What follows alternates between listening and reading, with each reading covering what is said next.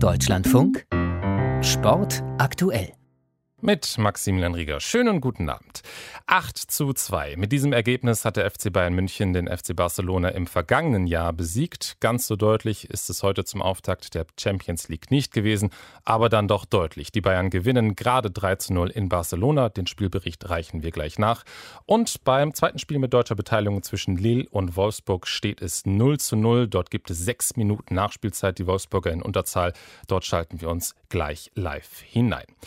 Unterdessen laufen abseits des Platzes die Diskussionen, wie der internationale Fußball ab der Saison 2024 aussehen soll. Die Vorstellung der FIFA wird immer klarer. Der Weltfußballverband möchte die WM am liebsten alle zwei Jahre austragen, also weg vom bisherigen Vierjahresrhythmus. Diese Pläne spalten die kontinentalen Verbände und auch die Spielergewerkschaft FIFPro äußert jetzt Sorge vor noch mehr Partien für die Spieler. Christina Hövelhans berichtet. Die FIFPro will mitreden. Die Bedenken der Fußballerinnen und Fußballer müssten mitgedacht werden, heißt es in einem Statement. Spieler hätten physiologische Grenzen. Der Erfolg des Spiels hänge von ihrem körperlichen und seelischen Wohlbefinden ab. Die aktuelle Debatte bezeichnet die Spielergewerkschaft als fehlerhaften Prozess. Stattdessen müsse alles transparent diskutiert und das Spiel insgesamt weiterentwickelt werden und außerdem die Folgen für den Spielkalender abgeschätzt werden. Die Ideen der FIFA würden den internationalen Fußballkalender nämlich gehörig durcheinanderwirbeln. Die Weltmeisterschaften sollen laut dem Vorschlag in den geraden Jahren stattfinden und die kontinentalen Turniere wie die Europameisterschaften in den ungeraden Jahren, also dann ebenfalls im Zwei- statt wie bislang im Vierjahresrhythmus. Trotzdem soll es laut FIFA-Direktor Arsène Wenger nicht mehr Spiele geben und die Abstellungsperioden für die Länderspiele würden zwar länger werden, dafür aber weniger. Nach der afrikanischen Konföderation unterstützt jetzt auch die asiatische die Pläne. Asien hofft auf mehr Turnierstarts für seine Mannschaften.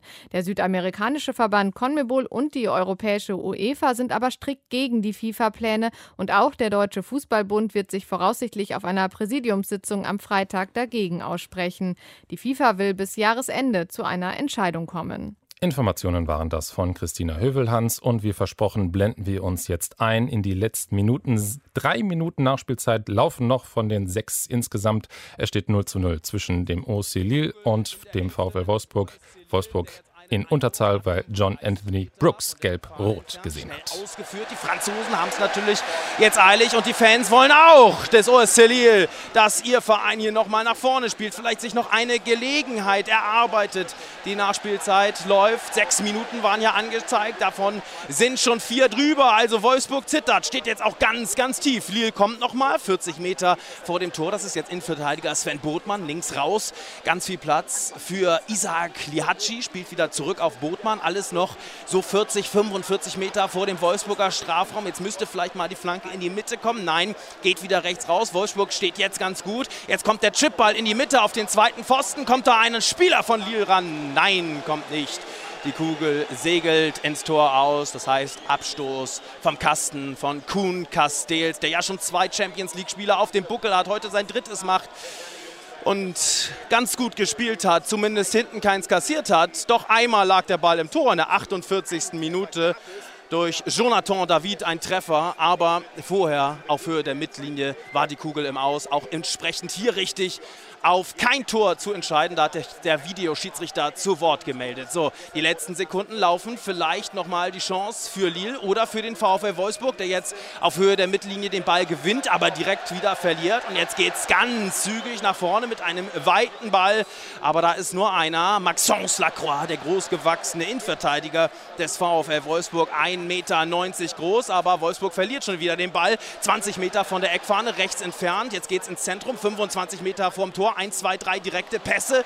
Jetzt die Kugel weit in die Mitte geflankt. Kopfballduell, wieder ein Kopfballduell. Erstmal rausgeköpft. Immer noch die Franzosen, die rennen jetzt an. Die stehen jetzt alle zusammen da in der Hälfte des VfL Wolfsburg und viel Platz jetzt für Lihaci. Der flankt die Kugel in den Strafraum in Richtung Yilmaz. Aber Borno kann für Wolfsburg klären. Trotzdem nochmal die Möglichkeit für Lille. Und zwar aus dem Rückraum. Jetzt könnte der Schuss kommen über Botmann, den Innenverteidiger 20 Meter vor dem Tor. Aber da verliert er erstmal die Kugel nochmal nachgesetzt. Lihaci, der Linksaußen von Lille, spielt auf Onana, der ja auch letzte Saison bei Lille beim HSV gespielt hat und es gibt Elfmeter. Elfmeter für OST Lille, für den französischen Meister. Ist das bitter aus Sicht des VfL? Da wurde er nach seinem Anspiel, wollte er den Ball da an einem Wolfsburger Verteidiger vorbeilegen und dann ja mit einem Fuß dazwischen. Und jetzt hat Schiedsrichter Danny Makeli auf den Punkt gezeigt. Es gibt Elfmeter für den OSC Lille. Quasi die letzte Aktion. Jetzt stehen da ganz viele Grüne in der Nähe des Schiedsrichters von Danny Makeli und beschweren sich und wollen, dass die Szene nochmal überprüft wird. Vielleicht war es sogar außerhalb. Da ist ein Wolfsburger zu ungestüm reingerutscht in Amadou Onana, der ja in der vergangenen Spielzeit noch beim Hamburger Sportverein gespielt hat und für 9 Millionen Euro in diesem Sommer zum OSC Lille gewechselt ist. Und dann wurde eben dieser Onana im Strafraum ja, zu Boden gebracht. Vielleicht kurz davor, ich kann es von hier oben oder konnte es von hier oben nicht sehen. Und es gibt immer noch viele, viele Diskussionen und wahrscheinlich jetzt auch einen Videobeweis. Und Wolfsburgs Trainer Marc van Bommel, der tigert dadurch seinen Trainerbereich hin und her und versucht jetzt auch vielleicht nochmal einzugreifen. Jetzt haben sich auch die Spieler von USC Lille dazu gesellt und es gibt Videobeweis. Und jetzt gibt es doch keinen Elfmeter, sondern Freistoß, weil das Foul außerhalb des 16ers war. Was für ein Glück für den VfL Wolfsburg. Aber es gibt ja noch eben diesen Freistoß, ja so zwei, drei Meter von der Grundlinie entfernt. Das waren Millimeter, als da ein Wolfsburger Abwehrspieler Onana knapp außerhalb des Strafraums ja, zu Boden brachte, ihn da am Fuß traf, auch ihn hineinrutschte. Ich finde korrekt hier dann ja auch auf Foul zu entscheiden, aber korrekt auch eben dann, wenn der Ball nicht im Strafraum war, nicht auf Elfmeter zu entscheiden, sondern auf Freistoß. Jetzt liegt die Kugel da bereit und schon wieder ist es natürlich Burak Yilmaz, der Topstürmer des OSC Lille, der in dieser Spielzeit schon dreimal getroffen hat in den ersten fünf Ligaspielen.